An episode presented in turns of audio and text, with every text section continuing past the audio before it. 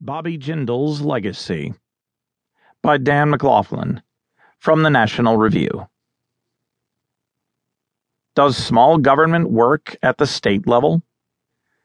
Bobby Jindal stepped down as Louisiana's governor in January, and local and national coverage of his eight year tenure would make you think that he had wrecked the state, leaving its finances in shambles and its public services reduced to Somalia like levels.